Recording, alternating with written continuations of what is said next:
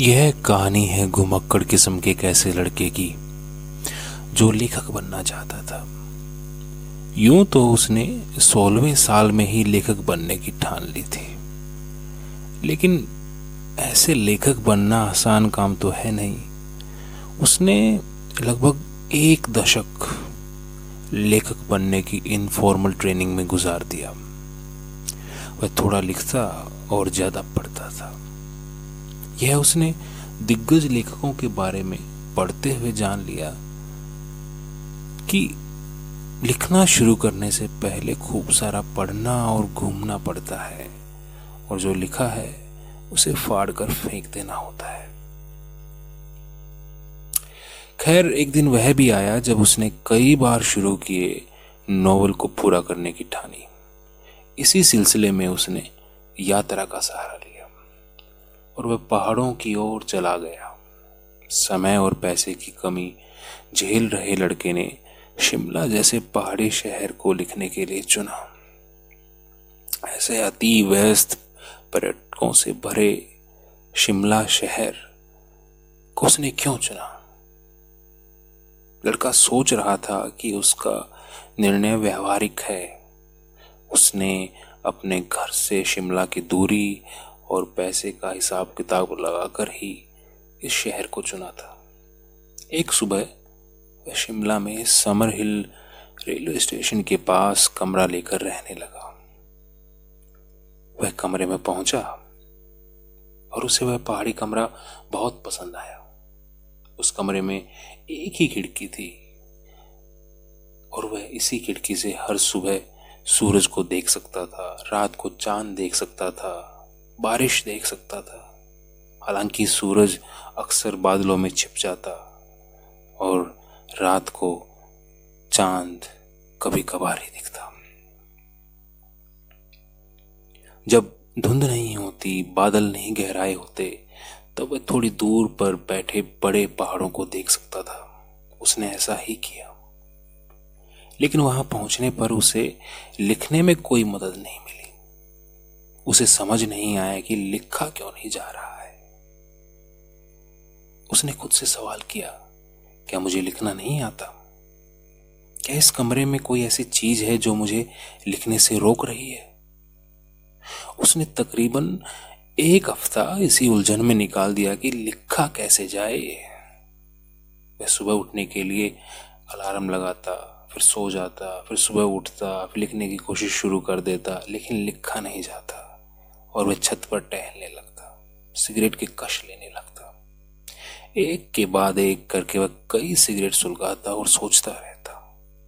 वह सिगरेट के बारे में सोचता और फिर पैसे के बारे में खुद को कोसने लगता, फिर उसे फेफड़ों का ख्याल आता और अगले दिन से सिगरेट न पीने की कसम लेता। नहाने, खाना खाने और कई सिगरेट पीने के बाद उसे अधूरे नॉवल से डर लगने लगता था। वह दिन में दो बार ही बात करता और पूरा दिन करीबन करीबन चुप ही रहता।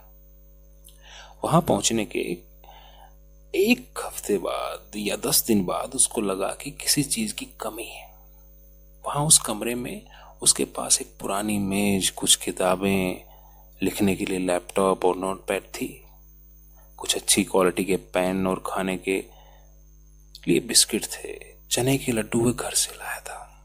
वह बार बार लड्डू खाता रहता और सोचता, आखिर किस चीज़ की कमी है? एक शाम छत पर टहलते हुए उसने सिगरेट सुलगाई और ग्रिल पकड़कर खड़ा हो गया। उसने वहाँ खड़े खड़े बच्चों को खेलते हुए सुना। वे पास ही किसी नीचे उतरती पगडंडी के पास खेल रहे होंगे, लड़के ने सोचा।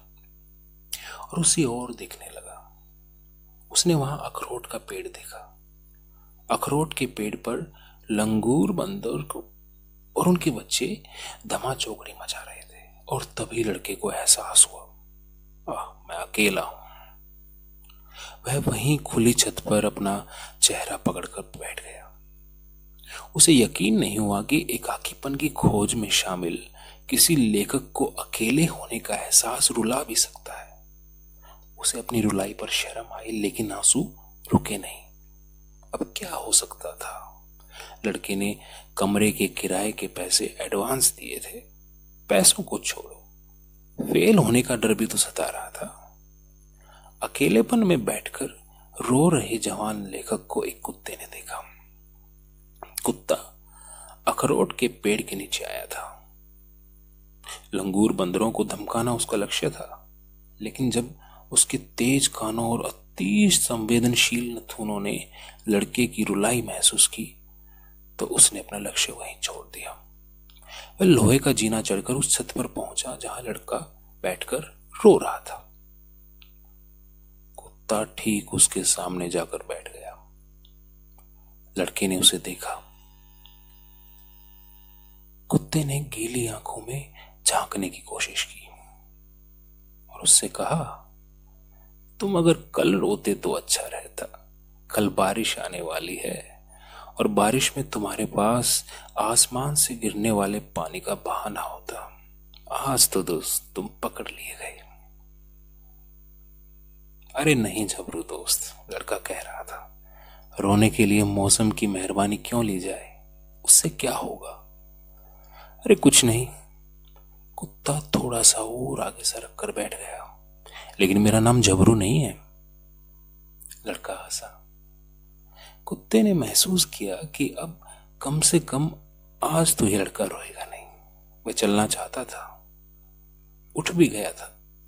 लेकिन जब वह जीने की ओर बढ़ रहा था, तभी उसे लड़के की आवाज़ सुनाई दी। तुम जबरीले हो, मोटे ताजे, ऊँचा कद है, खूब सारे बाल हैं, इसलिए तुम्हें जबरू कहा। झबरू भी हंसा। अरे नहीं।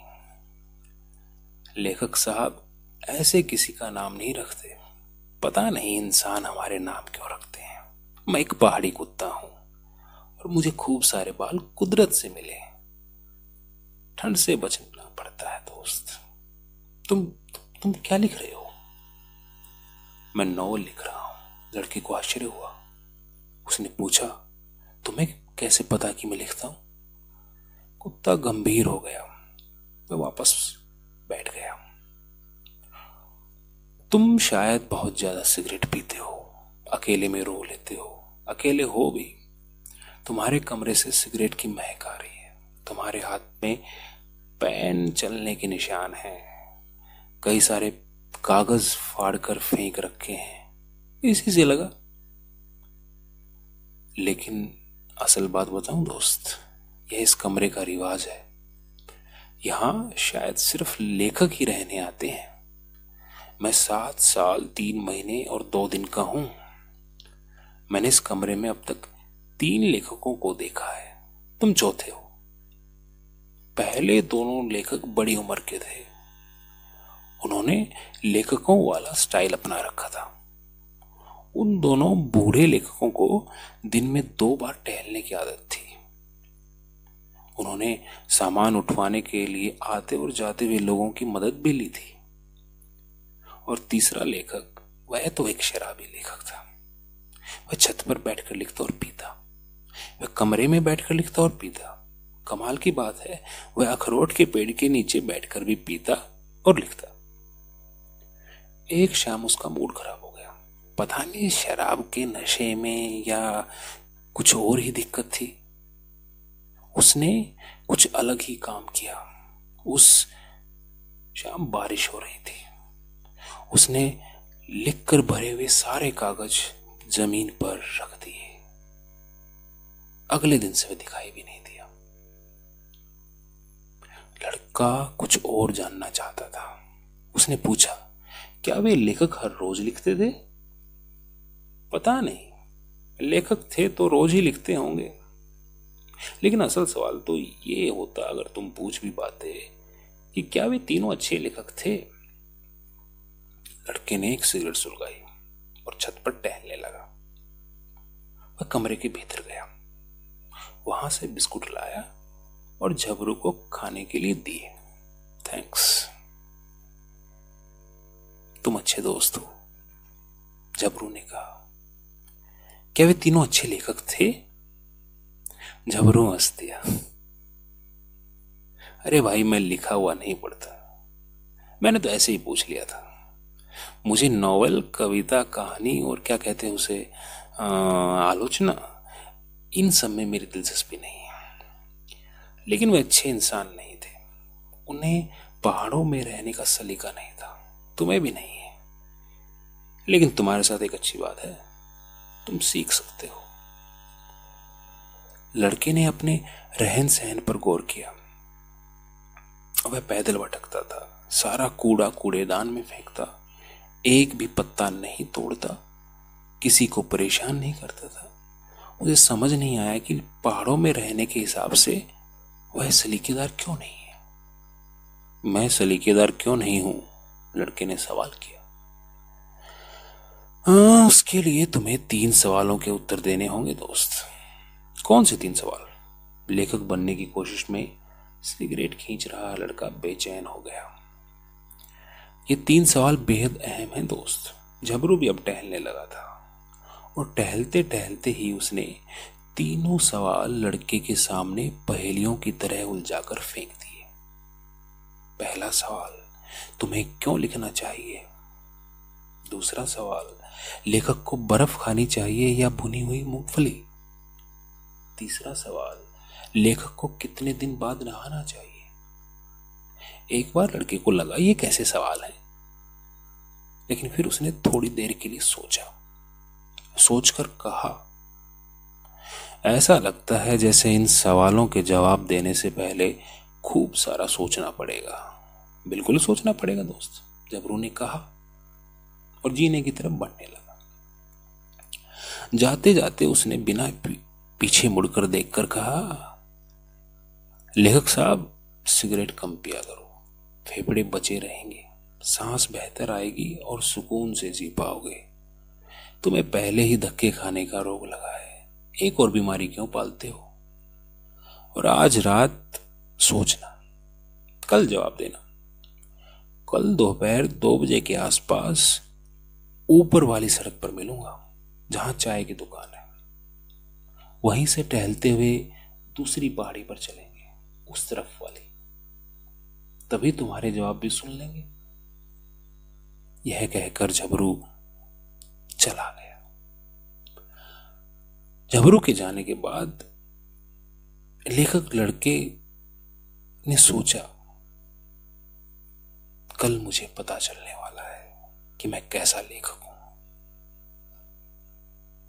और वह कमरे के भीतर चला गया, सारी रात सोचने के लिए।